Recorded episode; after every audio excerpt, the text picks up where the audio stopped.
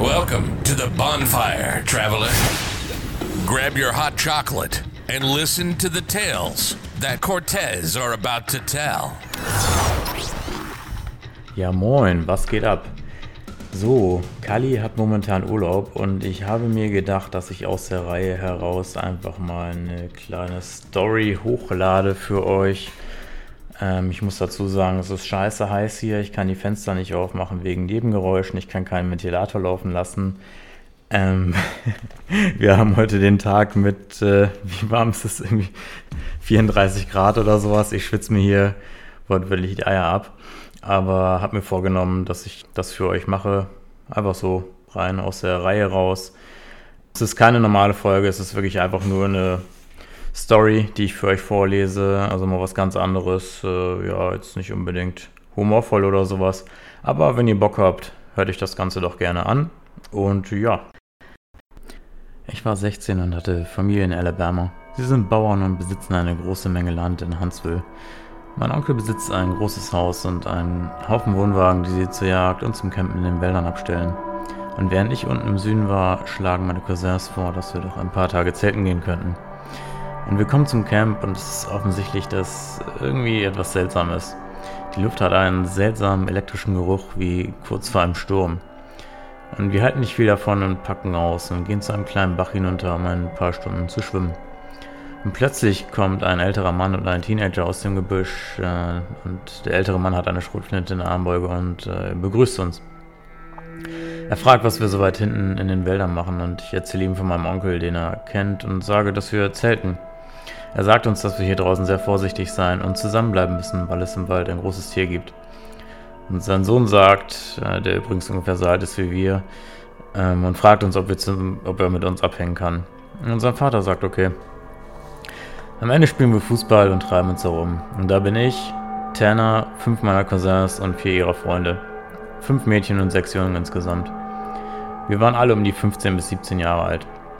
Und es endete damit, dass wir einfach den Tag verplemperten und zurück ins Lager gingen und uns für ein Lagerfeuer bereit machten, obwohl wir Wohnwagen mit Kochnischen hatten. Tanner sagte, er wolle nach Hause laufen und seinen Vater fragen, ob er mit uns zelten kommen könne. Der Besitz seiner Familie steht dem meines Onkels gegenüber. Mein Cousin Rooster sagte, er will mit ihm gehen, da es ziemlich dunkel wird. Eines der Mädchen sagte, dass sie mitkommen würde. Zu diesem Zeitpunkt ist es ungefähr 7 Uhr abends und es fängt an ziemlich dunkel zu werden. Sie nehmen Taschenlampen und machen sich auf den Weg zu Tanners Anwesen. Der Rest von uns entspannt sich einfach äh, und macht Würstchen, trinkt und flirtet mit dem Mädchen. In etwa 30 oder 40 Minuten später riecht es wieder so nach einem Sturm oder Ozon. Und man konnte ihn über den Geruch des Feuers riechen, das wir gerade am Laufen hatten. Und es hatte einen wirklich ekelhaften Kupfergeruch, wie man ihn nach Nasenbluten riecht. Es war nicht gerade wie getrocknetes Blut, aber es war dieser starke metallische Geruch aus dem Rachen. Wir denken sofort, dass es sich um eine Art elektrische Fehlfunktion handelt oder dass jemand eine Kochplatte angelassen hat oder so ein Mist. Wir durchsuchen die Wohnwagen und nichts ist an, aber wir können es riechen.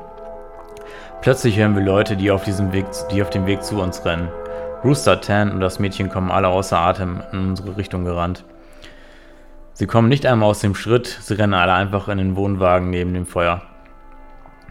Also rennen wir alle raus und steigen mit ihnen zusammen in den Wohnwagen. Am Ende beruhigen sie sich ein wenig, aber sogar Rooster heult sich die Augen aus. In der Zwischenzeit wird das Feuer immer schwächer, sodass meine anderen Cousins sagen, scheiß drauf, und nach draußen gehen, um den Generator in Gang zu setzen. Tanner sagt fuck it und schließt die Haustür ab. Es darf niemand mehr nach draußen gehen. Er hat auch geweint und seine Augen sind blutunterlaufen und geschwollen und seine Hose ist schmutzig.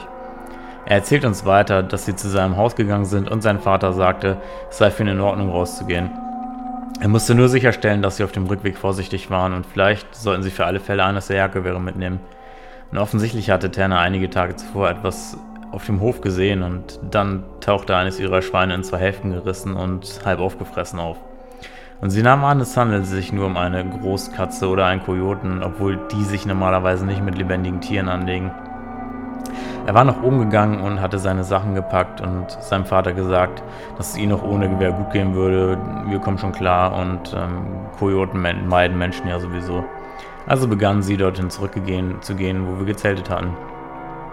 Rooster hörte jetzt endlich auf zu weinen und zu zittern und das Mädchen hatte auch gestoppt, aber sie starrte nur mit einem dummen Gesichtsausdruck aus dem Fenster.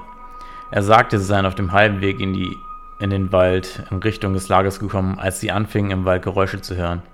Zu diesem Zeitpunkt war es fast stockdunkel, sodass sie sich nicht sicher waren, was zum Teufel das eigentlich war. Das Mädchen sagte, sie etwas, hätte etwas im Gebüsch gesehen, direkt neben dem Pfad, und sie alle strahlten mit ihren Taschenlampen dorthin. Da stand etwas im Wald in einer kleinen Mulde. Rooster sagte, sie hätten ihn angeschrien und ihm gesagt, dass er ihnen eine scheiß Angst einjage und dass er ein Arschloch sei. Er sagte, da habe er bemerkt, dass der Kerl von ihnen abgewandt war. Also gehen sie weiter und fangen an, den ekelhaften kupferhaltigen Ozongeruch wieder zu riechen. Und es ist wieder dieser Kerl, der rückwärts im Wald steht, aber diesmal ist er etwas näher am Weg. Jetzt fangen sie also an, Powerwalking zu machen, und Tan sagt immer wieder, er hätte das verdammte, Gewehr nehmen sollen.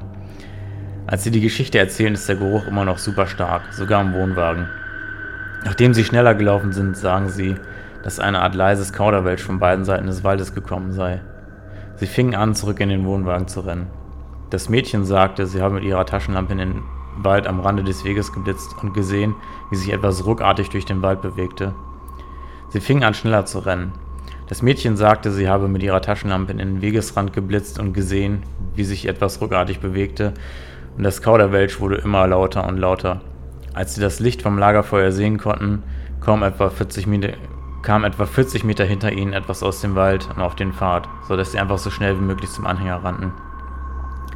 Wir sind also draußen im verdammten Wald und nehmen an, dass ein paar Hinterwäldler oder so ein Scheiß versuchen, uns zu verarschen.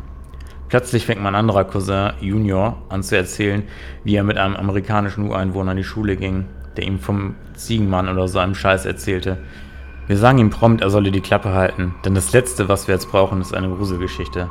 Aber er redet immer wieder davon, dass es der verdammte Ziegenmann sei und dass wir in seinen Wäldern seien und bla bla bla. Damals hatte ich noch nie von einem Ziegenmann oder so etwas gehört. Zusammenfassend lässt sich sagen, dass es im Grunde ein verdammter Mann mit einem Ziegenkopf ist, der Gestalt wandeln kann und der sich unter Gruppen von Menschen begibt, um sie zu terrorisieren. Er soll auch so ähnlich wie der Wendigo sein und es ist ein schlechtes Omen überhaupt darüber zu reden und noch schlimmer, ihn anzusehen. Denken Sie daran, dass ich es nicht besser wusste, weil ich erst 16 war. Also sagte mein Cousin, der Ziegenmann wird reingehen und uns schnappen. Die Mädchen haben alle schreckliche Angst und meine Cousins und ich versuchen alle herauszufinden, ob es nur ein paar Hinterwäldler sind oder vielleicht ein großes Tier. Und plötzlich geht der Geruch einfach weg. So etwas habe ich bis heute noch nicht erlebt. Normalerweise verblassen Gerüche oder werden schwach, aber das war in der einen Sekunde buchstäblich da und in der nächsten Sekunde einfach weg. Nach einer Stunde, also gegen neun oder zehn, haben wir also aufgehört, uns in die Hose zu scheißen, um wieder nach draußen zu gehen und das Feuer neu anzufachen. Wir nehmen an, dass es nur ein paar Arschlöcher waren, die uns verarschen wollten, damit wir nicht wieder nach Hause gehen. In dieser Nacht passierte sonst nichts Seltsames und wir blieben noch eine weitere Nacht. Während des größten Teils der zweiten Nacht passierte nichts. Und gegen eine morgens sind wir draußen, betrinken uns und erzählen uns Geistergeschichten. Als jemand gerade eine Geschichte zu Ende erzählt hat, ich weiß nicht mehr, worum es ging, kommt der Geruch zurück. Und er ist so verdammt stark, dass eines der Mädchen buchstäblich anfängt zu kotzen. Ich stehe auf und man kann tatsächlich spüren, wie klamm die Luft ist. Und ich sage, wir sollten reingehen. Irgendwas ist hier nicht richtig. Wir hätten einfach gehen sollen, verdammt. Wir gingen alle wieder rein und standen herum. Mein Cousin erzählt immer wieder, dass es der Ziegenmann ist. Und mein Cousin Rooster versucht ihn zum Schweigen zu bringen. Und ich habe das Gefühl, dass etwas nicht stimmt und ich weiß nicht, was es ist. Am Ende sitzen wir eine Weile da drin und der Geruch ist genauso stark. Wir haben schreckliche Angst und kauen uns alle in diesem Wohnwagen zusammen. Am Ende kochen wir noch Würstchen für alle, weil niemand nach draußen gehen will. Es ist eine dieser Packungen mit vier Würstchen drin und wir haben insgesamt drei Packungen. Ich grille sie auf dem Herd und gebe jedem einen Hotdog. Ich bekomme meinen. Nach einer Weile steht Cousins auf und geht zum Herd, um noch einen weiteren zu holen. Er fängt an zu meckern, denn wie zum Teufel bekomme ich zwei und alle anderen nur eins. Ich sehe ihn an, als wäre er ein verdammter Idiot. Ich sage ihm, dass alle nur eins bekommen haben, weil es nur zwölf Leute im Wohnwagen sind. Wenn er mehr will, soll er eine neue Packung aufmachen und noch mehr kochen. Da fängt das Mädchen, das bei Rooster und Hen war, plötzlich an zu schreien. Oh Jesus, oh fuck, raus hier! Sie weint und zittert und stammert meinem Cousin, der aufgestanden ist, was zum Teufel los war. Er und ich sehen uns beide im Raum um und dann fühle ich, wie mein Herz stoppt. Ich renne aus der Kabine und das Mädchen rennt mit uns raus. Die Tür des Wohnwagens knallt gegen die Seite des Wohnwagens, als alle rausrennen. Einer der Freunde meines Cousins fragt uns, was zum Teufel los war. Ich fange an, uns zu zählen und jetzt sind wir nur noch elf. Ich verarsche euch nicht. Mein Cousin hat es bestätigt. Es waren zwölf Leute im Wohnwagen gewesen. Da sich alle nicht wirklich gut kannten, hatte die ganze Zeit niemand wirklich bemerkt, dass da noch eine weitere Person war. Dann merkte ich vorhin, dass ich irgendwie gemerkt hatte, dass etwas nicht stimmte. Man behält nicht immer den Überblick über bestimmte Dinge, aber jetzt bin ich mir todsicher, dass jemand anderes mit uns im Wohnwagen war und dass er mindestens einen Tag lang dort war, um mit uns zu essen. Was noch schlimmer macht, ist, dass ich nicht herausfinden konnte, welcher es war, weil ich nicht glaubte, dass jemand tatsächlich mit der anderen Person oder dem anderen Ding interagiert hatte. Das Mädchen betete weiter zu Jesus und wir sitzen alle draußen. Irgendwann holen wir uns große Stöcke und gehen zurück in den Wohnwagen. Es ist niemand da. Wir zählen noch einmal und es sind elf Leute da. Alle steigen in den Wohnwagen und schließen die Tür ab. Wir besprechen, was zum Teufel passiert ist und das Mädchen sagt, dass es ihr auch klar geworden sei, dass etwas komisch ist, als sie etwas sagen wollte und die Person, die neben ihr saß, ihr Bein festgepackt und sich vorgebeugt und etwas gesagt hat, das sie nicht verstehen konnte. Wir haben also eine scheiß Angst und kauern uns zusammen. Ich schlafe ein. Als ich aufwache, geht gerade die Sonne auf und die Hälfte der Leute schläft und die andere Hälfte packt unseren Scheiß zusammen. Wir wollen nach Hause laufen, aber vier Leute wollen bleiben, bis die Sonne ganz aufgeht. Einige der Leute denken, dass wir nur herumspinnen und trotzdem bei dem Wohnwagen bleiben sollten. Ich will einfach nur aus den Wäldern verschwinden. Das Mädchen heißt Kira, die, die der Ziegenmann berührt hat. Jedenfalls habe ich sie gefragt, ob sie wirklich denkt, dass es etwas Schlimmes war. Und sie sagte, dass sie nur nach Hause gehen will und nicht noch alle Nacht im Wald bleiben will. Also beschließen wir, die Leute zu trennen und die vier, die gehen wollen, können gehen. Und ich muss bleiben, weil ich die Schlüssel zu dem Wohnwagen habe und der meinem Onkel gehört. Und deswegen muss ich abschließen. Und ich bin jetzt wirklich sauer, weil ich das Gefühl habe, dass die Leute diesen Scheiß nicht ernst nehmen. Und ich will auf keinen Fall noch eine Nacht im Wald verbringen. Also verbringe ich den Rest des Tages damit, den Rest der Leute, vier Jungs und vier Mädchen, davon zu überzeugen, dass wir uns verdammt nochmal aus dem Staub machen müssen. Tanner geht mit der anderen Gruppe, um ein Gewehr zu holen und sagt, dass er zurückkommen wird. Zu diesem Zeitpunkt sind wir also nur noch sieben und es ist ungefähr vier Uhr. Gegen 5 Uhr hat er es noch nicht zurückgeschafft und wir waren verdammt nervös. Und der einzige Grund, warum ich aufgehört habe, sie anzuflehen, zurückzugehen, war, dass er ein Gewehr holen wollte. Gegen 5.30 Uhr oder so, als mein Cousin, der geblieben ist, sagt, dass dieses Mädchen Kira draußen ist. Wir schauen alle nach draußen und tatsächlich steht sie am Lagerfeuer mit dem Rücken zum Wohnwagen. Ich denke mir, sie hatte so eine Scheißangst, warum zum Teufel sollte sie zurückkommen? Und dann bekomme ich dieses unangenehme Gefühl im Bauch. Die ganze Zeit war der kupferartige Geruch verschwunden, aber jetzt merke ich, dass ich einen leichten Stich davon riechen kann. Ich sage dem, das dem Rest von ihnen und sie lachen mich alle aus und fragen mich, ob ich das alles arrangiert habe, um sie zu erschrecken. Ich sehe sie an und sage, ich verarsche dich jetzt nicht verdammt. Ich frage sie, warum zum Teufel sollte ich sowas spielen? Also geht eines der Mädchen raus, um Kira zu holen. Sie kommt auf halbem Weg zurück zu ihr zum Stehen und erstarrt. Kira fängt an, sich zu erheben. Ich weiß nicht, wie zum Teufel ich das beschreiben soll. Schüttelfrost? Es ist, als ob jemand mit dem Rücken zu ihr lacht, ohne einen Laut von sich zu geben. Und die Tatsache, dass ich das dachte, macht mir klar, dass es im ganzen Wald kein einziges Geräusch gab. Es war totenstill. Es war Ende September, sodass man normalerweise große Gänse hupen hört, Vögel zwitschern oder Eichhörnchen schnattern hören kann. Also ging ich zur Tür hinaus und sagte ihr, sie solle sofort in den verdammten Wohnwagen zurückkommen. Sie geht rückwärts zum Anhänger und wir verriegeln die verdammte Tür und lassen alle Jalousien bis auf eine herunter. Wir setzen jemanden auf einen Stuhl, der ein Auge auf sie hat. Sie steht nach etwa 20 Minuten oder so da, dann dreht sich der Typ um und sagt, dass sie immer noch da ist. Dann gibt es einen riesigen verdammten Knall an der Tür. Wir springen alle auf und krabbeln im Wohnzimmer des Wohnwagens herum. Das Klopfen ist verdammt laut. Jetzt hält meine Cousine eines der Mädchen fest und die anderen beiden kichern vor nervösem Lachen. Ich und die anderen beiden Jungs machen uns vor Angst in die Hose. Dann hören wir Tan. Er schreit, lass mich verdammt nochmal sofort rein! Wir gehen also zur Tür, öffnen sie und er stolpert mit einem Gewehr hinein. Es ist sonst niemand draußen. Offensichtlich war er zum Campingplatz gegangen, denn im Wald ist nichts Seltsames passiert. Aber er hatte ein Mädchen gesehen, von dem er sagte, es sei nicht Kira und das einfach so dastand. Als er am Rand der Lichtung angekommen war, hatte sie sich mit diesem leblosen Blick zu ihm umgedreht und starrte ihn einfach nur an, wobei sie ihn langsam verfolgte, während er an der Außenseite der Lichtung in Richtung des Lagers lief. Er sagte, dass er erst auf halbem Weg zum Wohnwagen bemerkte, dass sie ihm immer näher kam Sie war am Feuer losgegangen und ohne dass er ihre Bewegung auch nur gesehen hatte, hatte sie sich umgedreht und kam immer näher. Er sagte, er sei einfach den Rest des Weges zum Wohnwagen gerannt, weil er dachte, dass er offen sein würde. Als er an der Tür ankam und dieser verschlossen war, drehte er sich um und es waren nur noch wenige Schritte zwischen den beiden. Er schaute sich im Raum um und wird dann super blass. Er zieht mich zur Seite und flüstert mir ins Ohr. Du weißt, dass ihr nur zu sechs hier drin seid, oder? Ich bekomme dieses Gefühl, wo sich einem, wo einem die Eier in den Magen rutschen. Es war wieder am Wohnwagen, während wir aussortierten, wer wohin geht. Wir schauen alle aus dem Fenster und dann draußen ist niemand. Also zählen wir alle nach. Und dann gehe ich im Grunde genommen rüber und frage alle, wie viele Leute vorhin hier waren. Alle sagen acht. Ich frage, wie viele sind jetzt hier? Jeder erzählt und steht, stellt dann fest, dass jetzt nur noch sieben Personen in der Kabine sind. Tan hatte ein paar Kisten mit Munition und sein Gewehr zurückgebracht.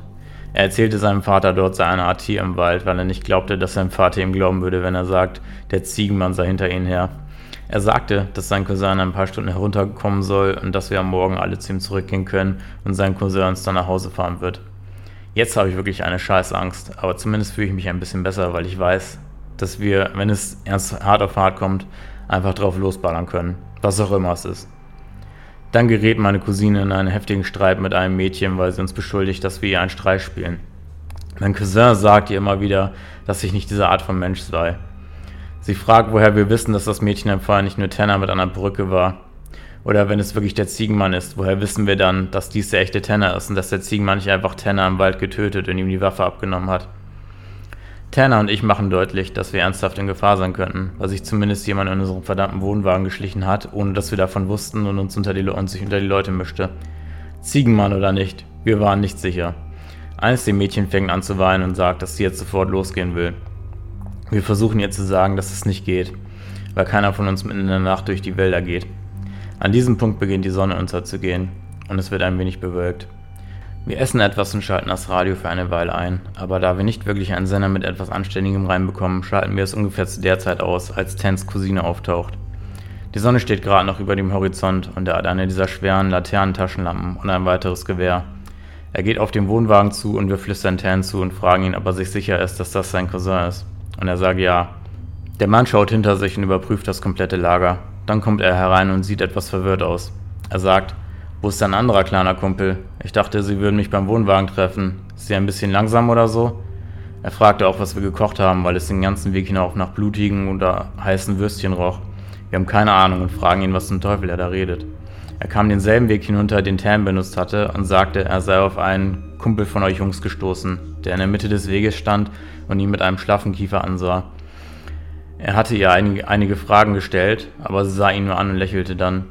Er sagte, er laufe weiter, aber sie schien nicht mit ihm mithalten zu können und fiel immer wieder zurück. Er fragte, ob sie verletzt sei, aber sie starrte ihn nur an. Er lief weiter und hatte sich um eine Kurve im Weg gedreht, und als er sich umdrehte, um nachzusehen, ob sie mit ihm Schritt halten konnte, war der Weg wieder verlassen. Er nahm an, dass sie eine Abkürzung zurück zum Anhänger nahm. Wir erzählen ihm die Geschichte von dem, was passiert ist. Ich erwarte von ihm, dass er sagt, dass wir Scheiße labern. Ich glaube, er war 19 oder so. Er hörte nur zu und setzte sich dann auf die Couch im Wohnzimmer. Er sagte, als sie hinter ihm zurückblieb, war ihm das irgendwie unheimlich, also versuchte er langsamer zu werden, um sie vor sich zu halten. Aber egal wie langsam er ging, sie blieb immer hinter ihm. Er sagte auch, dass er diesen üblen Geruch roch, der immer stärker wurde, je näher er sich dem Lager näherte. Irgendwann wurde er richtig stark und er hörte, wie sie mit leiser Stimme etwas sagte. Er drehte sich um, um sie zu fragen, was sie sagte, und sie hatte ihn plötzlich eingeholt. Er ging zu ihr, um nach ihrer Schulter zu greifen, aber er sagte, er müsse ihren Abstand falsch eingeschätzt haben, weil sie, sich auf die, weil sie auf die Seite ging, auf die er seine Hand legen wollte. Die ganze Zeit starrte sie ihn einfach nur regungslos an. An diesem Punkt wissen wir, dass diese Scheiße echt ist, es sei denn, Tan macht einen Scherz, weil man merkt, dass er sich gerade in die Hose macht. Sie laden ihre Gewehre und wir essen noch etwas. Wir sitzen alle bis etwa 11 Uhr herum. Bis heute bete ich jedes Mal, wenn ich darüber nachdenke, zu Gott, dass es nur ein Riesenstreich meiner Cousins war. Gegen 11 Uhr verwandelt sich der Geruch von Kupfer in einen wirklich üblen Blutgeruch, wie kochendes Blut und versenkte Haare. Tan und sein Cousin Reese stehen auf und schnappen sich die Gewehre. Es klopft, halb klopfend, halb krallend an der Tür. Und ich verarsche euch nicht, da ist die Stimme. Und es klingt wie bei diesen YouTube-Videos von Katzen und Hunden, deren Besitzer ihnen das Sprechen beibringen. Sie sagt mit dieser stockenden, seltsam klingenden Stimme, Lass mich verdammt nochmal rein. Hört verdammt nochmal auf zu spielen. Da krochen meine Eier fast zurück in meinen Bauch. Eines der Mädchen fing an zu weinen. Es war so verdammt offensichtlich keine Person, die gesprochen hat. Es hatte nicht die richtige Kadenz und das ist eine Scheiße, die ich bis zu diesem Moment nicht bemerkt habe. Alle Menschen haben eine bestimmte Kadenz, wenn sie sprechen, egal welche Sprache. Diese Scheiße hatte das nicht. Guckt auf YouTube nach diesen Katzen. So klang es verdammt nochmal vor der Tür. Jetzt bin ich voll im Terrormodus. Wir schreien draußen ständig, wer ist da? Hört auf mit dem Scheiß. Und es sagt fast 15 Minuten lang nur, Lass mich rein. Dann verschwindet der Geruch für eine Weile und für die nächsten Stunden oder so hört man jemanden im Wald herumkriechen. Alle paar Minuten kommt es wieder an die Tür und sagt etwas. Schließlich verfliegt der Geruch völlig, als es etwa 2 Uhr morgens ist. Reese sagt Scheiß drauf, öffnet die Tür und geht mit seinem Gewehr nach draußen. Er feuert einen Schuss in die Luft und sagt so etwas wie Im Namen Jesu Christi, geh weg. Er feuert noch in zwei, in zwei weitere Male und dann klingt es, ob aus dem Wald in der Nähe des Flusses gegenüber dem Wohnwagens als ob etwas langsam brabbelt und hupt. Dann fängt es an zu schreien und es klingt fast so, als ob eine Frau oder eine Katze in einem Sack zusammenschreien würden. Ich habe ernsthaft noch nie so einen Scheiß gehört. Reese schießt hinüber in die Baumgrenze und fängt dann an, sich in den Anhänger zurückzuziehen. Verriegeln die Tür und können hören, wie dieses Monster weiter schreit. Reese sagt, dass etwas aus dem Gebüsch gekommen sei, ganz tief auf den Boden kroch und auf den Anhänger zukam, und darauf hatte er geschossen.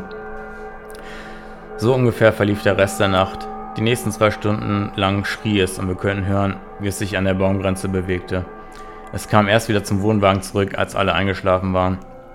Tan hatte auf dem Stuhl gesessen und die Tür mit seinem Gewehr beobachtet und niemand sonst hörte oder sah das. Er erzählte es mir zwei Tage später, nachdem die ganze Sache vorbei war. Er sagte, er sei eingenickt, nachdem das Geschrei aufgehört hatte. Er war fast eingeschlafen, als er sah, wie jemand aus dem Badezimmer kam und sich dann mitten auf den Boden legte und einschlief. Er nahm einfach an, es sei einer von uns und nickte ein. Dann sagte er ihm, ihm sei irgendwie klar geworden, dass etwas nicht stimmte, und während er vorgibt zu schlafen, zählte er uns. Es waren neun Personen im Wohnwagen. Er wollte nicht versuchen, das verdammte Ding in der Hütte zu erschießen und uns alle auf der Stelle töten zu lassen. Also blieb er einfach die ganze Nacht wach und tat so, als ob er schliefe. Er sagte, manchmal stand es auf und machte so ein komisches, nervöses Zucken, oder es bewegte sich, als würde es lachen, allerdings geräuschlos. Dann, dann legte er sich einfach wieder hin. Diese Geschichte schließt also ziemlich schwach, denn aus meiner Sicht ist nichts anderes passiert. Wir wachten auf und ich bemerkte, dass Tan ein wenig nervös war und es vermied, uns alle anzuschauen. Aber wir frühstückten etwas, packten zusammen und begannen dann zu seinem Haus zurückzulaufen. Er blieb als letzter in der Hütte und sagte, er würde abschließen und mir die Schlüssel meines Onkels dann bringen. Er sagte, ich solle einfach loslaufen und er würde uns dann einholen. Wir kamen ein Stück den Weg hinauf und dann kam er angerannt und wir joggten einfach zurück zu seinem Haus und sein Cousin brachte uns nach Hause. Im Badezimmer gab es ein Fenster. Als Tan zurückgegangen war, um abzuschließen, sagte er, wir seien zu dumm gewesen, das Fenster abzuschließen. Das Fenster war kaputt, als es reinkam. Ich vermute, dass es das schon die ganze Zeit getan hatte. Es hat gewartet, bis wir schliefen oder nachtsam waren, um sich dann unter uns zu mischen. Tan sagte mir, es begleitete uns den ganzen Weg zurück zu seinem Haus. Dann blieb es hinter der Gruppe zurück, schaute ihm tot in die Augen und ging in den Wald zurück.